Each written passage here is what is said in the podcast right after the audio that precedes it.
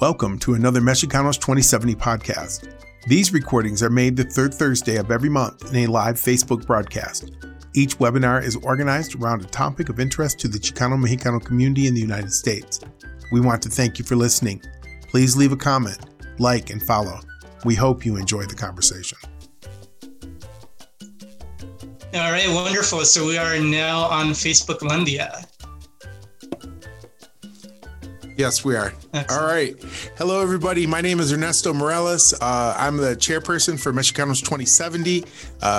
Today, we're very, very happy to have this, our final webinar of 2020 to be about KDNA radio in Washington.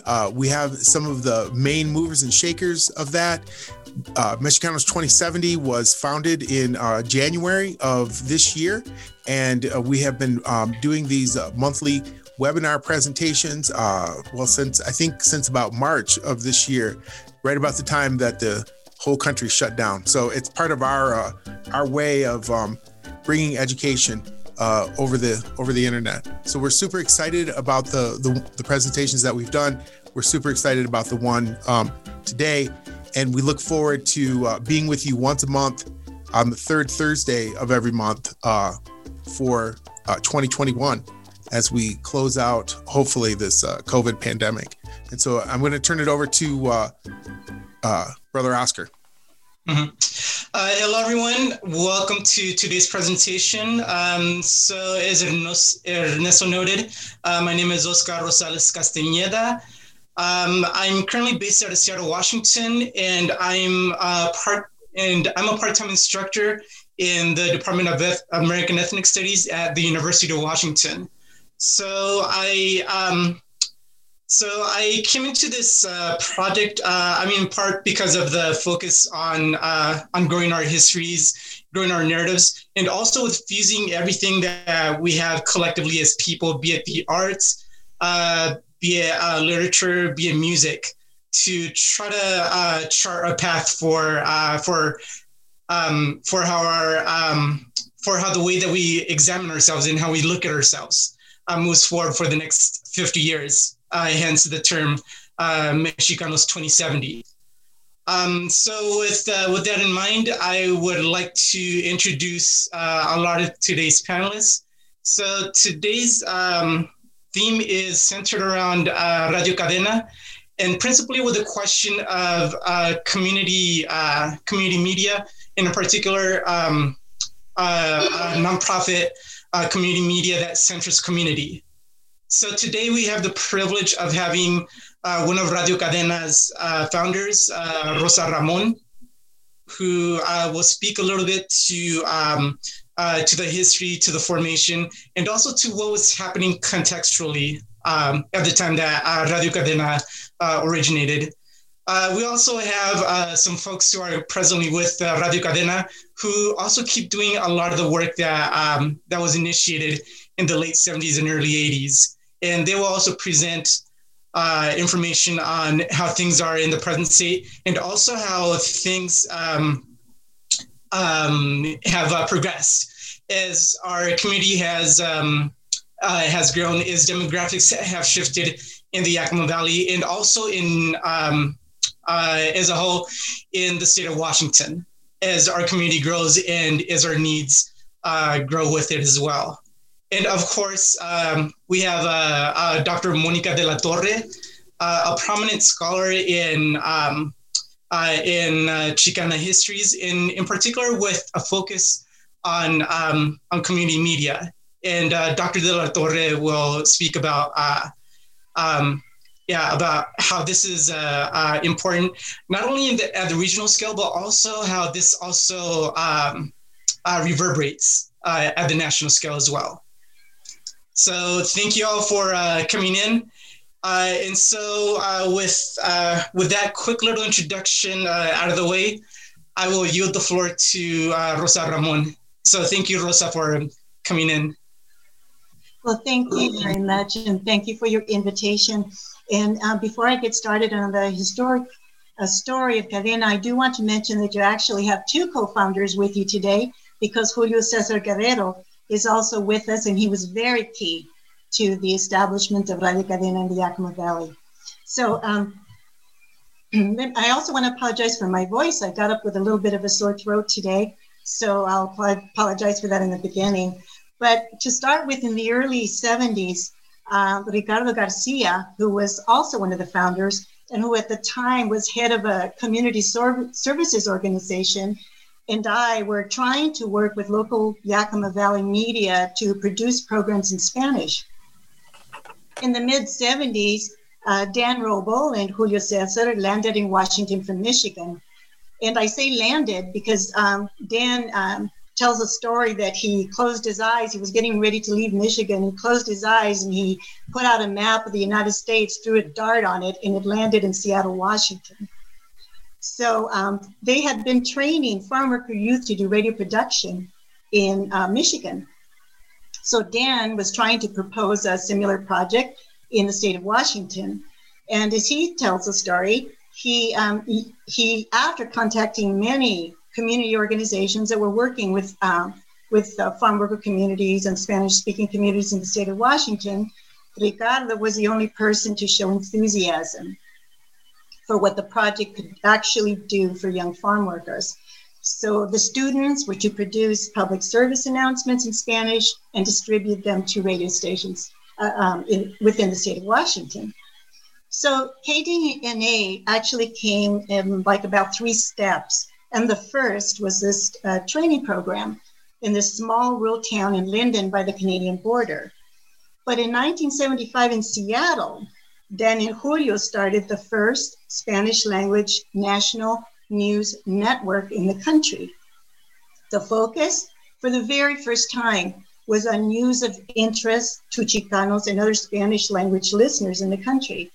And it opened the door for Chicanos involved in media to use their skills as reporters to deliver a national perspective of what was happening in our communities. And it provided news in Spanish for stations who had an interest in doing outreach to their communities who up to this time had been denied stories that were directly affecting them. So a quick anecdote to the news network, the chair of our board happened to be in Albuquerque, and he heard one of our reports and called the station that aired it, KBOU.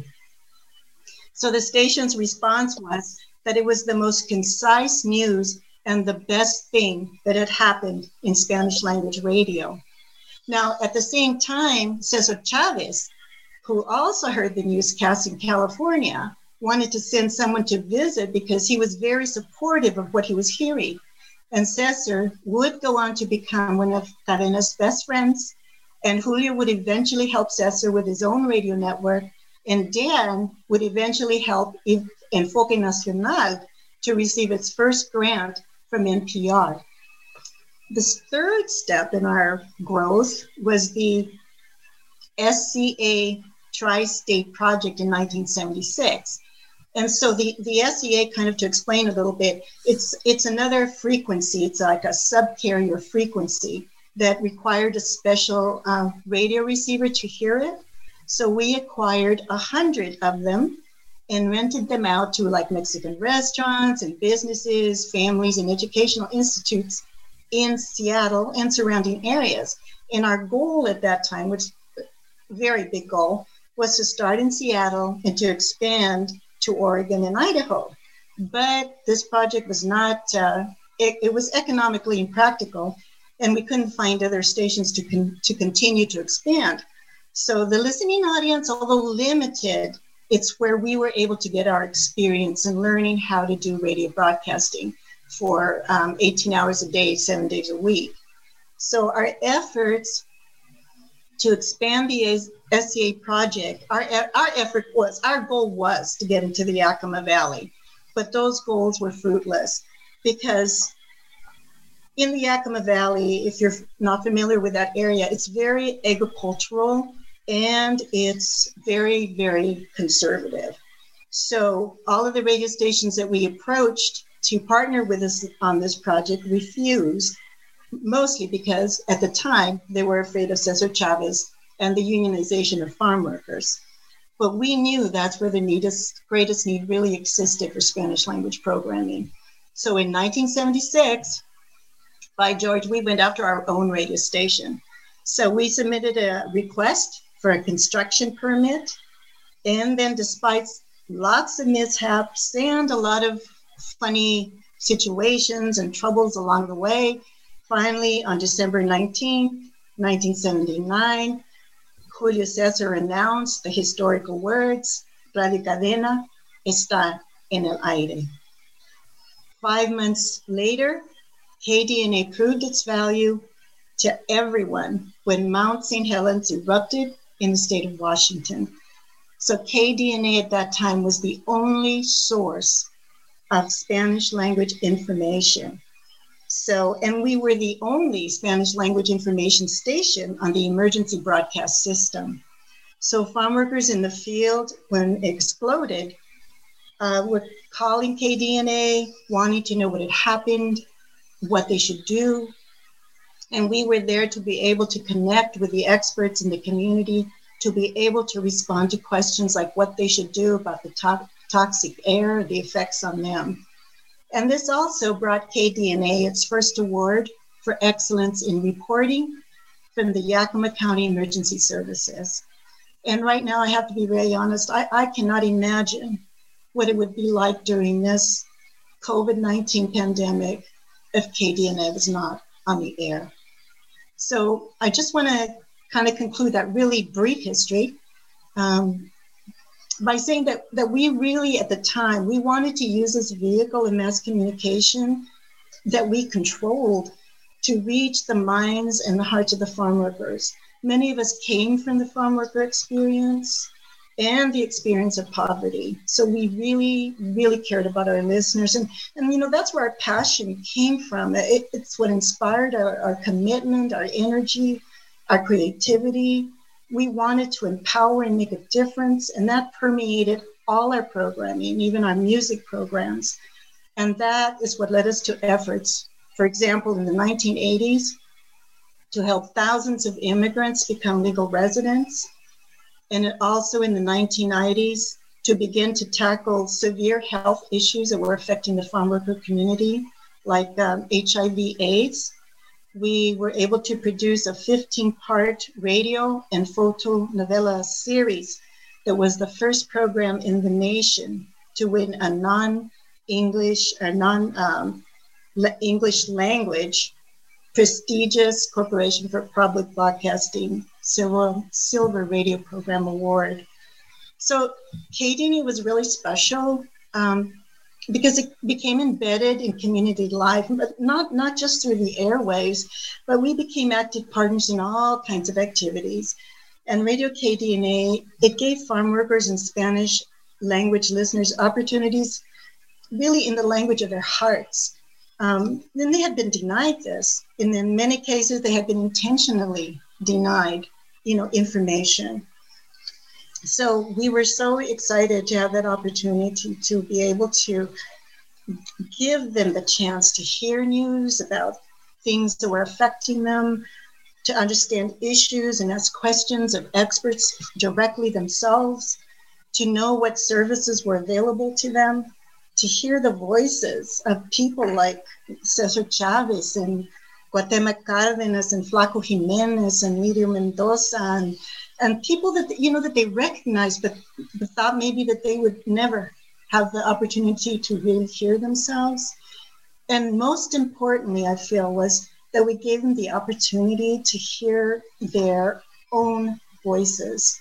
And this is really what created connections between them that was empowering for them, and their children were growing up with KDNA, and they were participating in programs designed specifically for them, like Jardín de los Niños.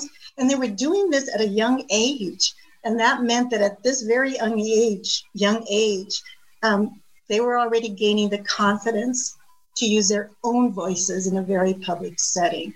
And so it has a remarkable history in the last 40 years of its service to the community, the farm worker community, and the Spanish language listeners of the Yakima Valley. And, and at this point, I just wanted to ask Monica and Julio if they have anything else that they would like to add to this history. Monica, go ahead. Well, first of all, thank you to everyone that's, here joining us and that will watch this. It's such important history, not just for our communities, for Chicana and Chicano, Latino communities in the United States, but it's also such important history for the rest of community-based media to know, right? And not just community-based media, but all of public broadcasting. This is such a crucial narrative around the contributions of Latinos to the history and culture of the United States that just continues to get ignored and not really given its proper respect and centered in its importance. So I think that just acknowledging the work that Rosa and Julio and everybody involved in the creation of Radio Cadena is just so important. And so all I'll say for now is that one of the really fascinating things for me as a researcher, as a scholar, as also somebody that has a background in community broadcasting, I was part of a radio collective in Los Angeles at KPFK called Soul Rebel Radio. And I didn't even imagine when I was, doing the radio show for fun, for, to have something else going on in my life that was a creative and connected me to a community that I felt a part of. I never imagined that there was other people with my background of being Mexicanos or Chicanas or, children of immigrants that were on the radio in the 70s and 80s. And I think that's where my interest lies in what a diverse group Radio Cadena brought together.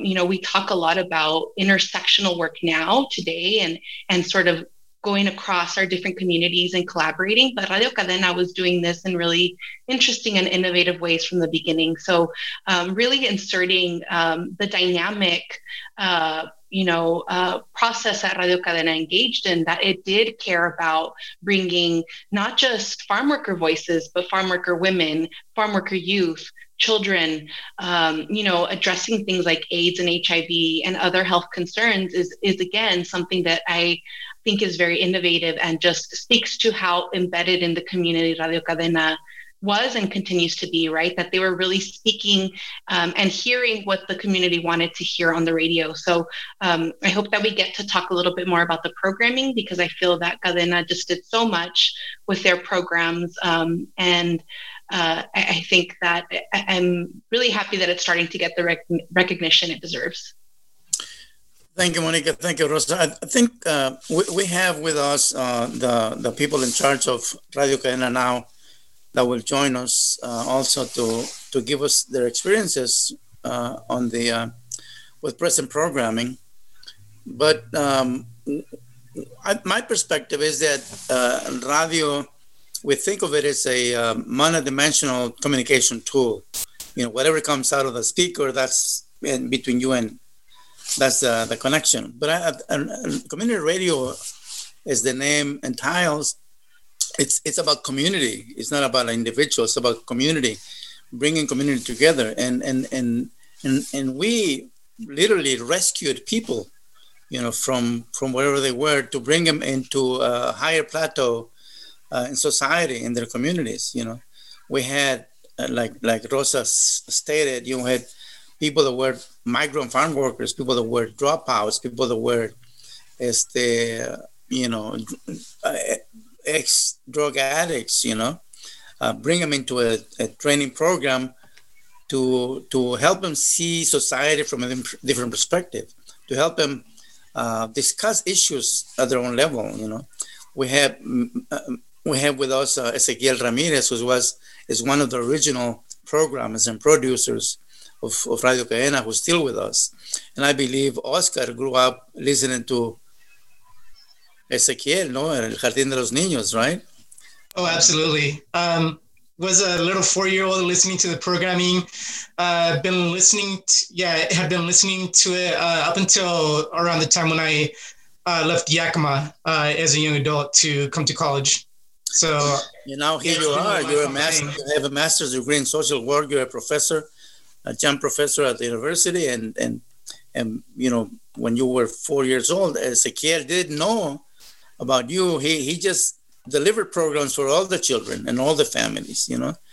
One of the things that hit me, that impressed me in my work doing community broadcasting was when I would go out with a microphone into the University of Michigan, University of Washington campus with a microphone, asking questions to students, or El Centro de la Raza, or even in Sunnyside, you know. I would always be carrying my tape recorder and asking questions. And people wouldn't want to talk to me. They said, well, what do you want to talk to me? Well, a ver qué dice, a ver qué quiere platicar. He said, pero I don't know anything. I don't have education. Talk to somebody that has education. Like, pues, you know, vamos a ver de qué platicamos, you know. So this one time, un señor talked to me about his experience as a farm worker. And for many of us, farm labor is the lowest, you know, grade of work. But it shouldn't be, and we know it isn't, right? But that's the impression that society has. So I talked to the man, and he says, no, pues me levanto a las 6 de la mañana, y lo vamos, y, you know, he walked me through the steps, you know, of his work day. And then I went back to the studio and edited all the ahs and ahs and oops and all of that, and put it into maybe 20 minutes conversation. And it was like a lecture. It sounded like a lecture on life, you know. And it was very inspiring. And he listened to the radio and to the program, and his children listened to the program, and he was magnified, you know, through the speaker, through the radio, through the magic of broadcasting, you know, which is what this media does, you know. It just legitimizes you as an individual in society once you come out through that radio speaker.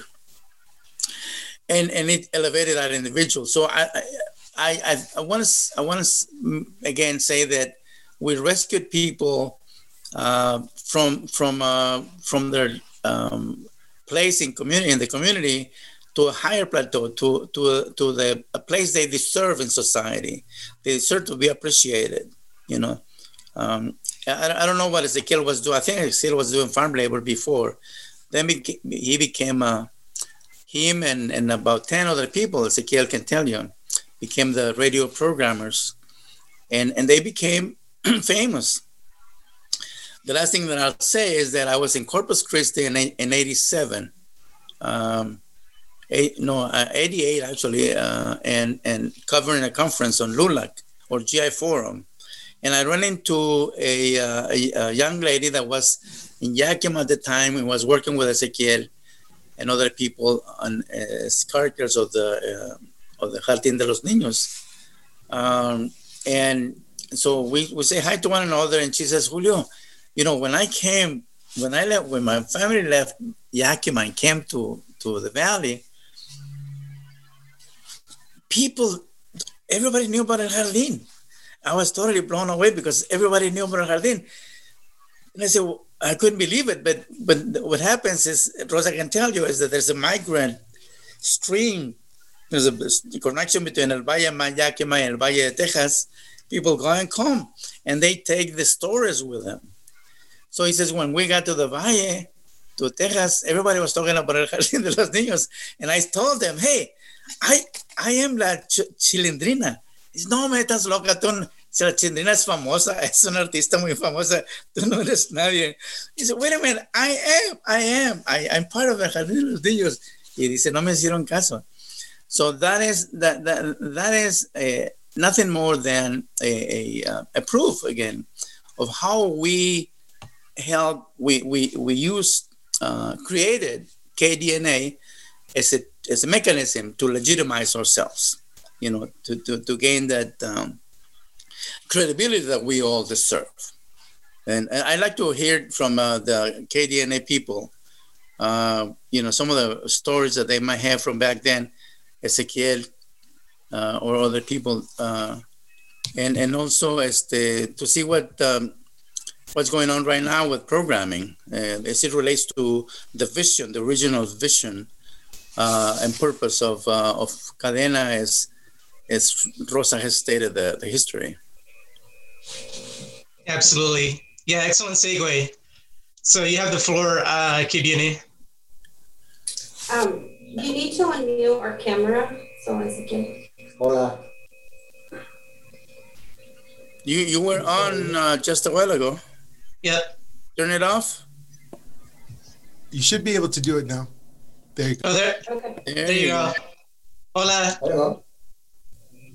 Okay. So, Ezequiel, do you have stories to tell about back then or now? Or ¿cómo te sientes siendo el padrino de tantos niños? Oh, me siento bien, Julio, y gracias a ti de que me diste ese, me apoyaste, me dijiste que sí podía hacerlo, y cuando me di cuenta, pues hiciste completamente un demonio para los niños, hermano, todos los niños, ahorita ya hasta los que ya crecieron y tienen sus familias, reconocen el Jardín de los Niños por tantos años. Pero sí, como estabas diciendo, yo vengo del campo, de la labor, ¿verdad? Trabajando en la pera, la manzana y todo, ¿verdad? Esos son mis certificados de colegio. Pero aquí en Radio Cadena aprendí tanto contigo, con otros, ¿verdad? Personajes que están aquí, personas muy educadas, y aprendí, porque yo vengo del campo, ¿verdad? Pero cuando entré al Jardín de los Niños y que... No me acuerdo una cosa, cuando abría a las 12 del mediodía, que usted me dejó que abriera, sudé cachorros y puse la canción Ríos de Babilonia, que nomás lo agarré como pude, ¿verdad? Pero usted me dijo, tú puedes, Ezequiel, adelante, y también me acuerdo que me dijiste que lo que yo aprendía de usted tenía que enseñarle a otros para que Radio Cadena siga adelante con la misma énfasis y la misma información que estamos dando, ayudando a la comunidad campesina, que es la que a este momento es la que está más necesitada con estos tiempos del COVID. Pero el jardín sigue trabajando allí, los niños llaman, pero muchos no llaman, Julio, porque están estudiando en casa. Están estudiando, pero con los 4, 5, 6 que me llaman, y las abuelitas y las mamás también, con eso tengo para esperar a que regresemos a regresar los niños a clase, y los que quedan en casa pues tengan tiempo de llamar. Y así estamos, Julio. Gracias, hermano. Te felicito por el trabajo que has hecho. Mereces un trofeo, una estatua ahí afuera del edificio. Yo sé lo que dice, ojalá que tumben una de las piedras que están ahí y me pongan a mí. Pero, pero estoy muy contento, Julio, estos 40 años, y todavía le voy a dar unos 10 o 15 años a Gilberto Lanís, gerente hoy día de la Radio Cadena, director de Radio Cadena, de esta estación, porque necesitamos seguir adelante, sí. ¿Eh? One of the things that is being addressed through El Jardín, maybe other programs as well, is that El Jardín, even though it was aimed to children, it brought the whole family together. The parents, the grandparents, the tios, the abuelitos, the entire family around the children's, issue. Y lo que pasa, Julio, que ahorita ya hay aquellos niños que crecieron con el Jardín de los Niños, hoy son adultos, son jefes de policía, son sheriffes, son médicos, Radio Cadena ayudó a esta comunidad que estábamos de falta de información y educación, a que se animaran con las informaciones de las agencias, a que vayan al colegio, que vayan a estudiar, que tengan su GED. Y eso es lo que está haciendo, me siento orgulloso, y todavía pienso darle Cadena unos 10 o 15 años, si Dios me permite, no me enfermo, porque quiero que el Jardín de los Niños, como dices tú, y como te acuerdas, el dibujo ese que estamos viendo con Rosa, usted hizo ese dibujo, y cuando lo hago en mi cuarto, me acuerdo del año de 1979, cuando empezamos.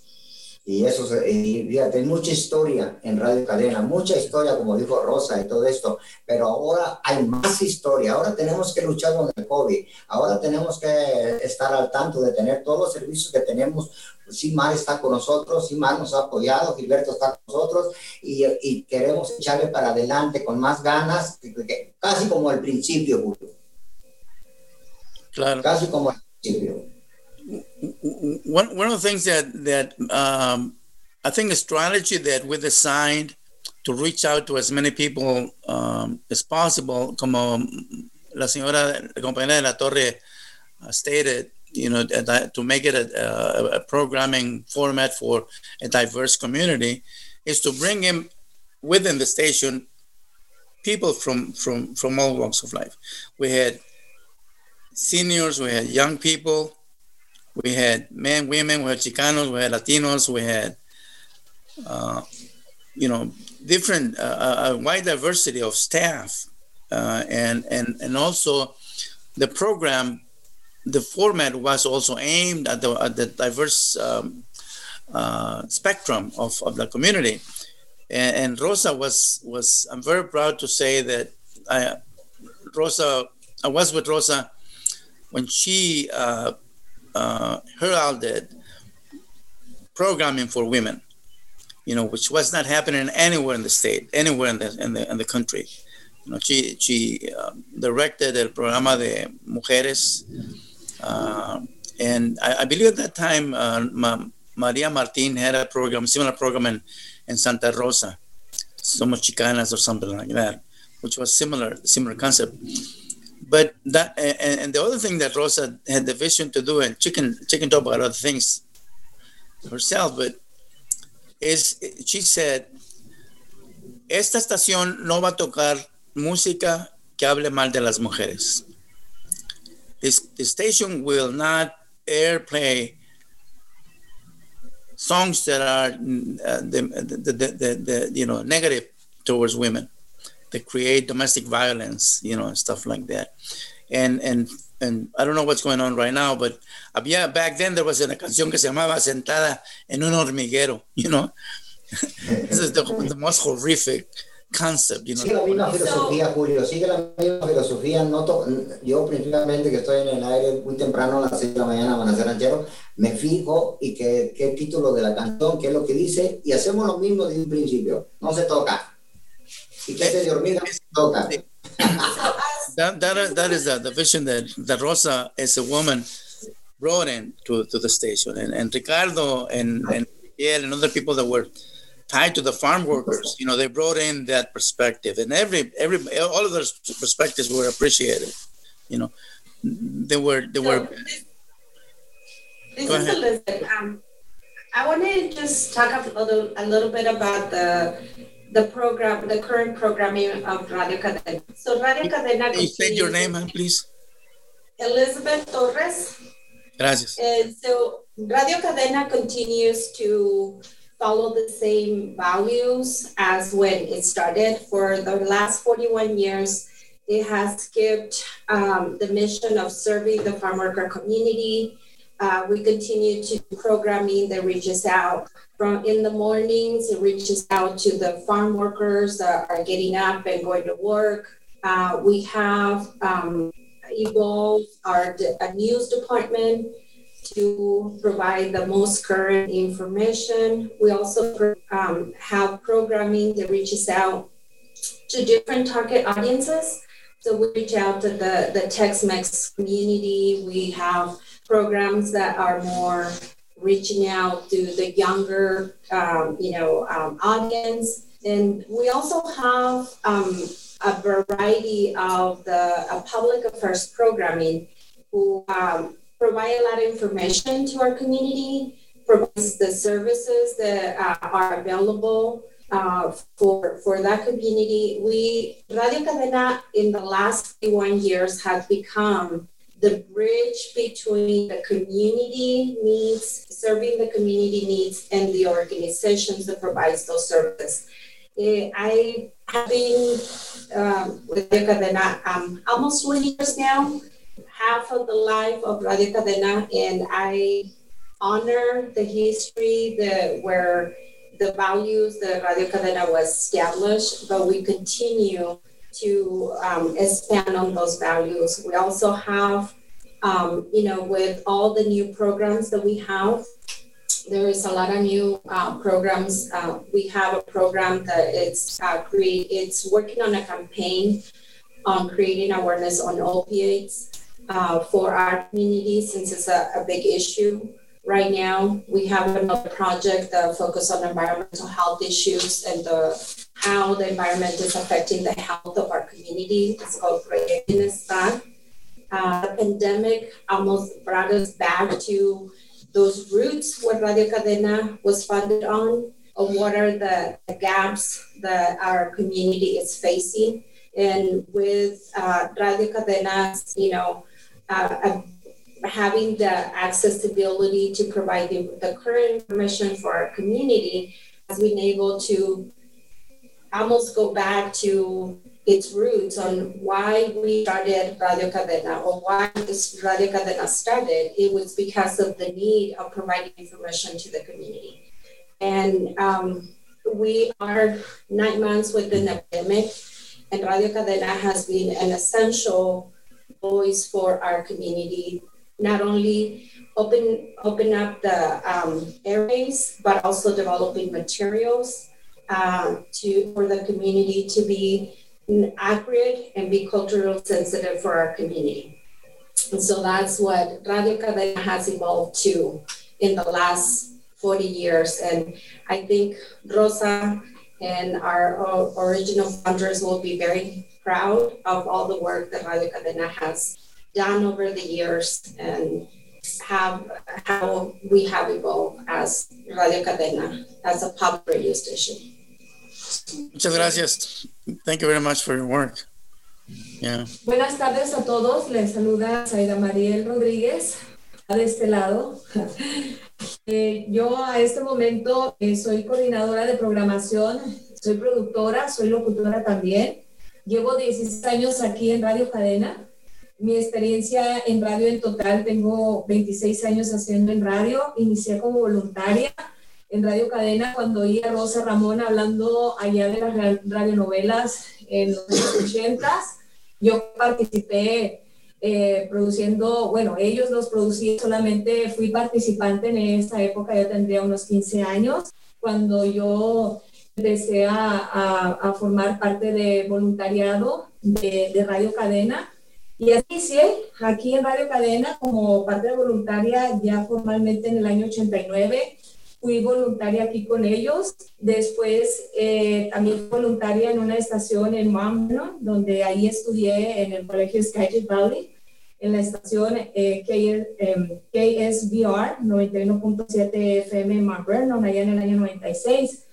Después de esa trayectoria fueron estaciones comerciales por 10 años en radio comercial, y después llegué aquí a Cadena en el 2004 al presente, donde comparto los mismos micrófonos que mis compañeros, llevando información a nuestra audiencia, escuchando de las necesidades de nuestra gente, guiándolos con los recursos de las agencias que tenemos aquí en conocimiento, donde nosotros como misión, como radio, tenemos la misión de ayudar y sobre todo a nuestra comunidad que encuentren una solución a lo que buscan dependiendo de todas sus necesidades. La conexión que tenemos con la comunidad y Radio Cadena, personal de radio y figura pública que nos convierte, como decía Elizabeth, nosotros apoyamos a organizaciones que tenemos esos vínculos aquí dentro de nuestra comunidad. Representamos a Radio Cadena en eventos comunitarios, y ahí está presente la estación en eventos, digamos, familiares, eventos, festivales públicos también, como es parte de la música, nuestra comunidad latina.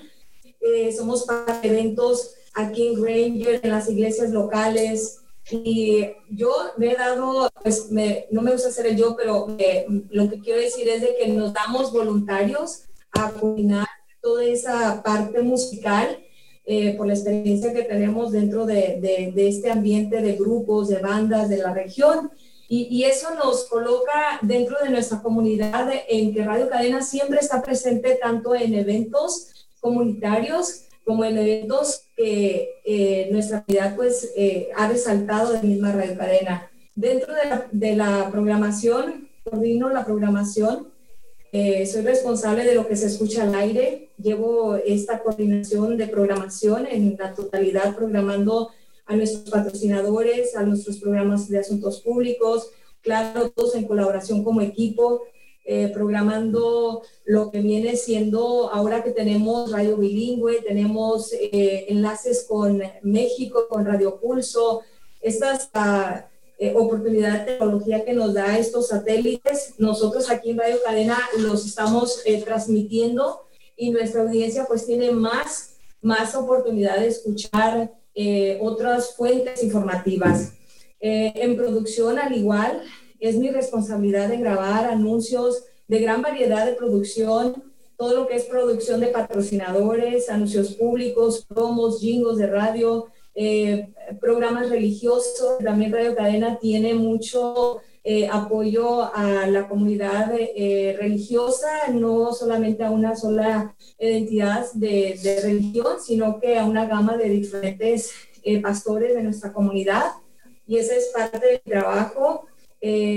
Grabando durante la madrugada, pues también tenemos, ahora con la tecnología, a mí se me hace una cosa mágica de que podemos hacer voces, le llamamos voice tracks, y estar en la madrugada escuchándonos a las 4 o 5 de la mañana cuando la gente se está levantando y creer que estamos en vivo, pues para mí es una magia realmente, a comparación a los años 80 cuando se hacían en diferente forma los voice tracks con los reels to reels o con los tracks de trackers 8 o cartuchos 8, o sea, es algo totalmente diferente. Cassettes. En cassettes, por supuesto. En vivo tenemos programas de asuntos públicos, agencias, de patrocinadores, y es parte también de lo que nos envolvemos aquí, produciendo noticias en ausencia de mi compañero y colega Francisco cuando está ausente. Yo tengo un programa al aire solamente a la 1 y en vivo, y lo uso como terapia mental, es decir, que lo disfruto mucho conectándome con la audiencia en esa hora. Y últimamente pues estamos en colaboración de todo lo que es la Radio Cadena, así que para mí Radio Cadena ha sido mi escuela, ha sido parte de mi enseñanza. La radio la amo, es parte de mi parte de lo que yo hago, que han sido 26 años de radio desde que yo inicié, desde que yo tenía esos años que les cuento aquí en Cadena. Después me retiré a seguir estudiando, pero lo he disfrutado con Cadena los 16 años increíblemente, porque me han enseñado tanto la comunidad como mis compañeros a entender que hay muchas necesidades con toda nuestra comunidad. Vengo del campo por igual, mis padres fueron campesinos y supimos lo que es trabajar en la agricultura, y me di cuenta lo difícil que era. Entonces decidimos hacer otra labor, que es radio, y que lo disfruto mucho. Y hasta este momento tenemos nuestras familias, nuestros hijos dándonos hijos, es decir, nietos. Entonces estoy segura que mi nieta, que tiene 4 meses, va a escuchar el Jardín de los Niños con Ezequiel, con el favor de Dios. Así que les agradezco su atención. Soy parte del equipo de Radio Cadena, como les digo, estoy a sus órdenes. Mi nombre es Aida María Rodríguez. Gracias. Muchas gracias. You know, what you said reminds me something, a question that I was asked when we brought in the concept of the project of Radio Cadena to Yakima. We talked to a number of people, and somebody asked me, well, if we open up a station, how many jobs will it create? How many jobs is Radio Cadena going to open? And I says, well, maybe 4, because at radio station we only have, el director, el programador, and el ingeniero, and 2, 3 locutores. But what they didn't understand is something that I want to get back to.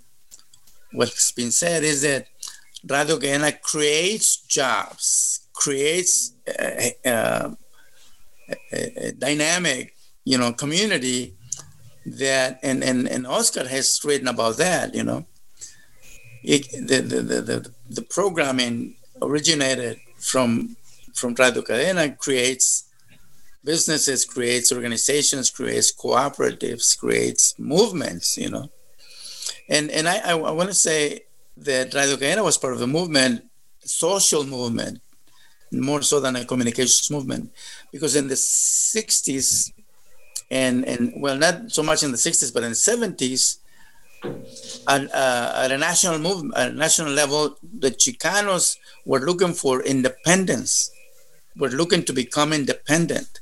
El Centro de la Raza was a symbol of being independent. We want our own centro de educación. The crusade for justice in Denver was the same thing. El Partido de la Raza Unida was independent from the other democratic, party. So Radio Cadena is part of that national movement of becoming independent, creating not entirely independent because you live within the United States, by creating our own institutions that will speak for ourselves.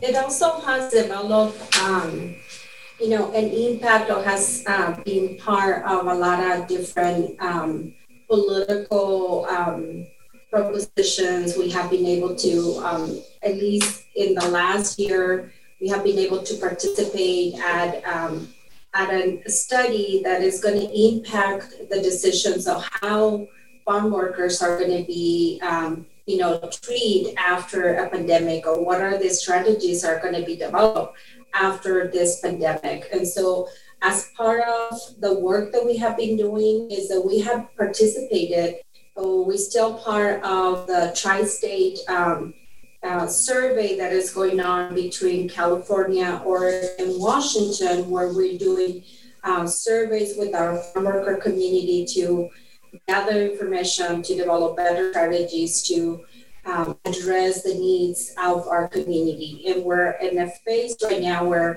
we're analyzing some of the data, and we're going to be part of a second phase of surveys as Radio Cadena to gather information on how food sovereignty is for our farm worker community. And so Radio Cadena uses the airwaves to create awareness, but also to be part of this different efforts that are happening within our communities to be part or sit at the table to make suggestions and recommendations on what are the things that are impacting the farm worker community. Gracias. You know what? I want to see if we can open up the microphone for Juanita Velásquez. Some of you may or may not know, como Rosa said it, Radio Cadena started, in Seattle, and before Seattle, it was Linden. And when we were in Seattle, we had a radio station that was from 6 to midnight, run by farm workers, by campesinos. And Juanita Janey was in charge of the programming. Can we open up the maybe she's got something to share, some anecdotes. She should be able to unmute herself right now. Okay. Janey, are you there? Here. Does this bring you bad memories or? No, I'm just trying to deal with technology right now. Yeah. Okay. The camera. Okay, so I think going back, I remember the good old days when they raided us, the migra raided us, and they were without... I remember that day we were without staff. yeah, that happens. Easy. So, of course, we had to run to the radio station to make sure we were still on and everything. But I think that for myself, it was... I was a Chicana activist in Seattle, having created Mujer and a lot of other things, and having known Julio. So he was very special in the way that I feel like he developed Radio Cadena from the ground up. And there aren't too many people that I know that can do that, whether it's with César Chávez or in Seattle or in Yakima. You know, it was like a godsend in a certain way. You know what I'm saying? For Raza, to be able to communicate and to be in touch. And I felt a little bit, as we were going through all the developmental work, I'll tell you, I almost felt like, when they said Walter Cronkite dictated, what the news was, I kind of felt like we were doing the same thing, but with Chicanos. And that was the one layer of, let's say, news that was not being aired out. And so all of a sudden we had a hookup of 60 Spanish-speaking radio stations all over the nation, so that my mom could hear me in Texas and, other people, right? And they were getting the one representative group, the largest group to date of all the Latinos and Mexicanos and Chicanos. Chicanos are the biggest number of the population, people that have grown here, been here all their lives, you know what I mean?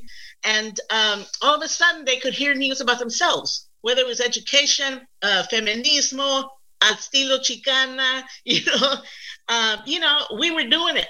And we were dictating what the news was. And I remember getting actualities from people like the Fonz. You know, tell me, Fonz, what do you think of the Bakke decision and how it's affecting Chicanos, when he didn't want to be interviewed, right, on this at all. And I remember Valerie Harper, even the gringos, right? We were interviewing gringos and getting real good commentaries from them. And then we developed the news item. We said, hey, today on this day, we had this, this, and this happen. And guess what Valerie has to say about it? This is what she said. You know, and then also we put it in and we had news. And so people were really digging the fact that nowhere else could they get news like this. Nobody else was doing it. And to date, I don't think anybody does it in quite the same way. You know, when it comes to raza, we're getting raza, and we're getting news from Mexico, from Latin America, from the East Coast, you know, but nothing spells to me the education we need among raza, among Chicanos. So for me, that is probably the most developmental, historical.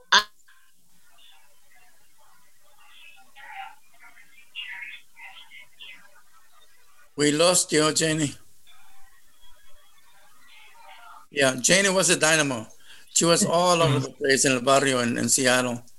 And a lot of people remember her for that. Yeah. So we have, how are we doing in time, Oscar?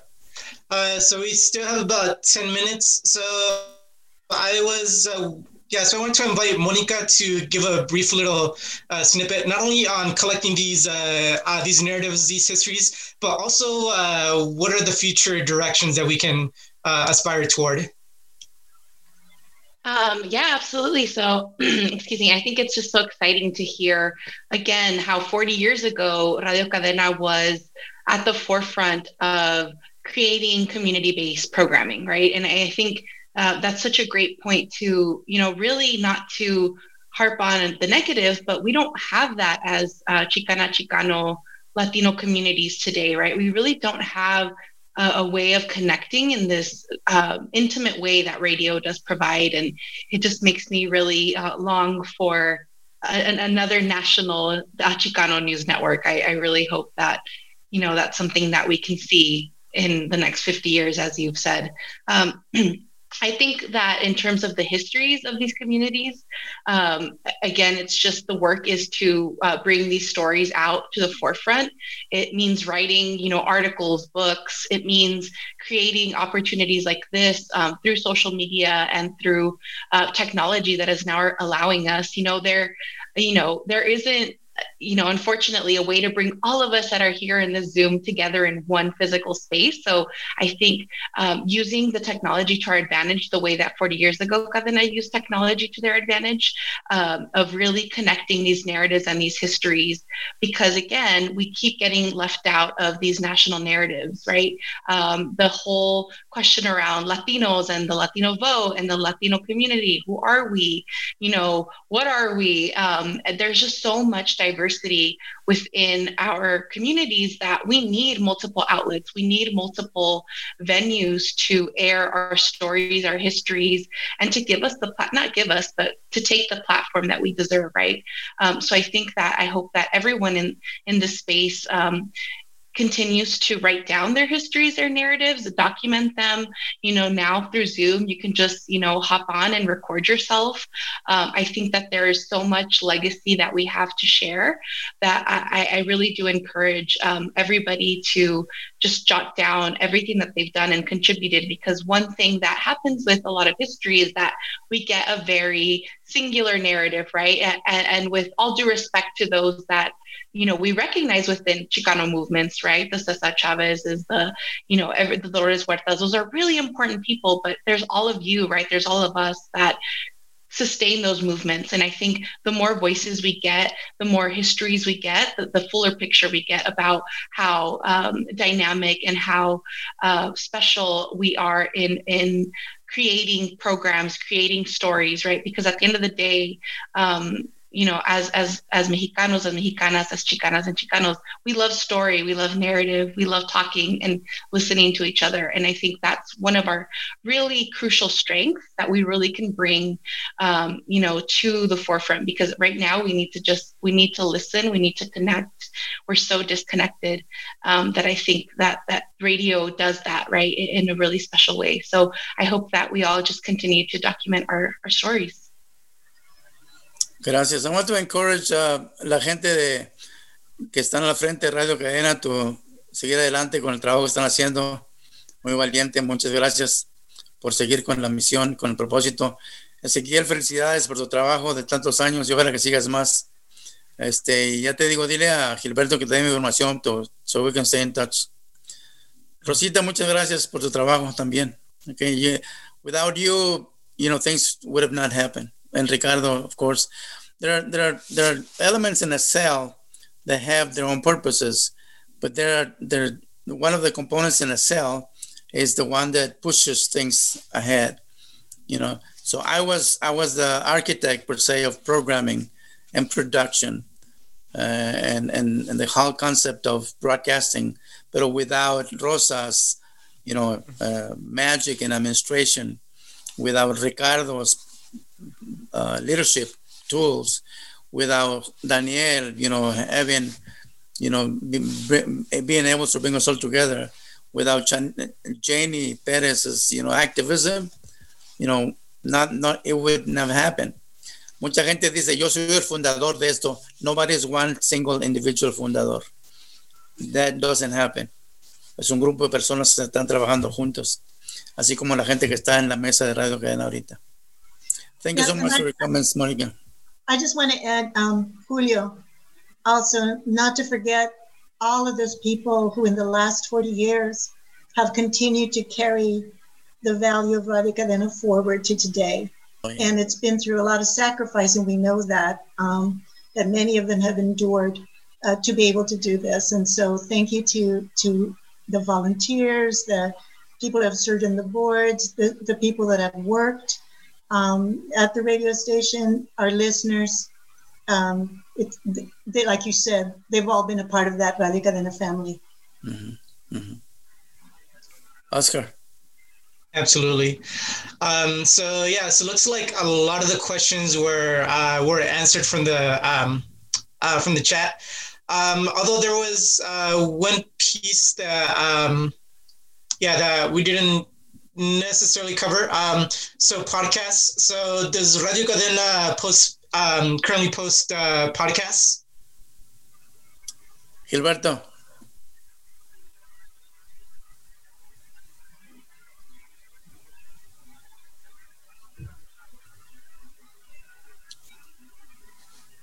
Is there a response to that from Gilberto? They're muted. Oh, there okay, thank you for unmuting us. We currently don't do podcast, but we are web streaming. Mm. We're on the web, so we are web streaming. Okay. Hola, ¿me escuchan? Mm? Sí. Mi nombre es Francisco Ríos. Gracias. Thank you for leadership in this session.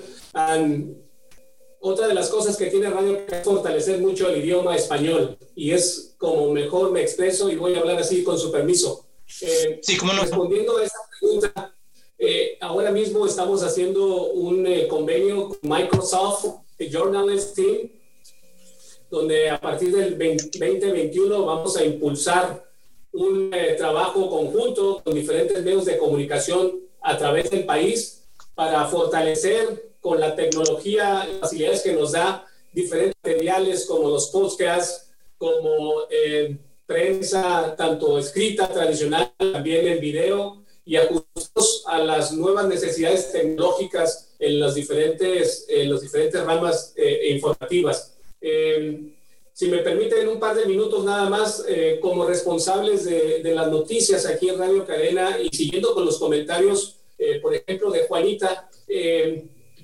es muy importante saber la historia de Radio Cadena, porque cuando sabemos la historia sabemos hacia dónde vamos y hacia dónde nos dirigimos. Y creo que se ha escrito, Julio, y todos los que están participando, una primera parte de la historia de Radio Cadena, pero creo que con el liderazgo de quienes han formado parte de los micrófonos desde el principio, hay nuevas generaciones aquí en Radio Cadena que estamos construyendo la segunda parte de la historia de Radio Cadena. Así como se dio la información en aquellos años con la explosión del volcán Santa Elena y que Radio era el único instrumento de comunicación, así como se dio el tema migratorio con la reforma del 86, creo que en estos nuevos tiempos y en estas nuevas generaciones estamos viviendo temas también pues muy delicados para la comunidad a la que servimos, y esos temas son, en términos migratorios, la oportunidad que se le dan a estos jóvenes migrantes que llegaron siendo niños aquí en los Estados Unidos y que como Radio Cadena, instrumento de comunicación, tienen la obligación de transmitir esa información para que los soñadores puedan dejar de soñar y convertir sus sueños en realidad con un título universitario o con una carrera que les dé oportunidades mejores que a sus papás que han trabajado la mayoría en el campo. Tenemos la historia también aquí en el estado de Washington recientemente con el impulso de Radio Cadena en estas últimas décadas y media de reorganizar. Ya están organizados la comunidad, pero hay que reorganizarla y se ha llevado a través de Radio Cadena como medio de comunicación la voz y la participación de los latinos, sobre todo los campesinos, para que vayan al Congreso Estatal y discutan muchas de las leyes e ideas que les preocupan, sobre todo en el tema de salud para los campesinos. Creo que esta pandemia nos ha dejado también muchos retos a todos y sobre todo como medio de comunicación público.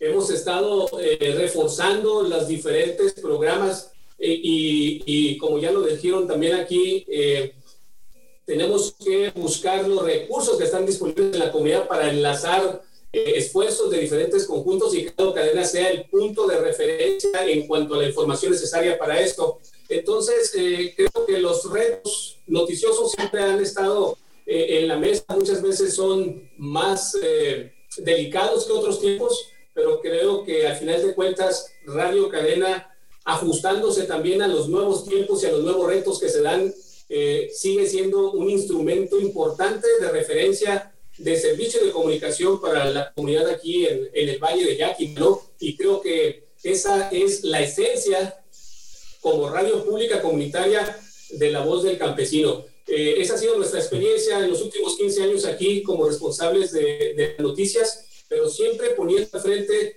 la misión y el compromiso de Radio Cadena como instrumento de comunicación para llegar a las familias campesinas sobre todo, y bueno, ahora también a muchos jóvenes o nuevas generaciones que ya no son campesinos, que afortunadamente ya son profesionistas. Gracias, I think we're out of time, Oscar. Absolutamente. Sí, gracias a todos, ya se nos acabó la hora y quería agradecerles a todos por estar presente y también por ofrecer su mensaje, también por ofrecer su historia también, que es una historia sumamente importante y que merece también ser recobrada, ¿verdad? Entonces, con eso en mente, gracias a todos. Thank you everyone for being present and for sharing your stories and for sharing your wisdom as well. And we have a lot to work on as far as collecting these narratives. And we look forward to engaging in this work moving forward. So thank you all. And please come back for upcoming webinars with Mexicanos 2070. And as we noted earlier, I mean, part of the process is in collecting these narratives, collecting these stories. And and as we noted back in the 1960s, 1970s, since we're often relegated to the margins, we have to center our own needs and we have to center our own voices and our own histories. And with that in mind, I'll allow Ernesto to sign us off. Thank you for listening. This monthly podcast is a project of Mexicanos 2070. If you are interested in the work we are doing, please check out our website at mexicanos2070.com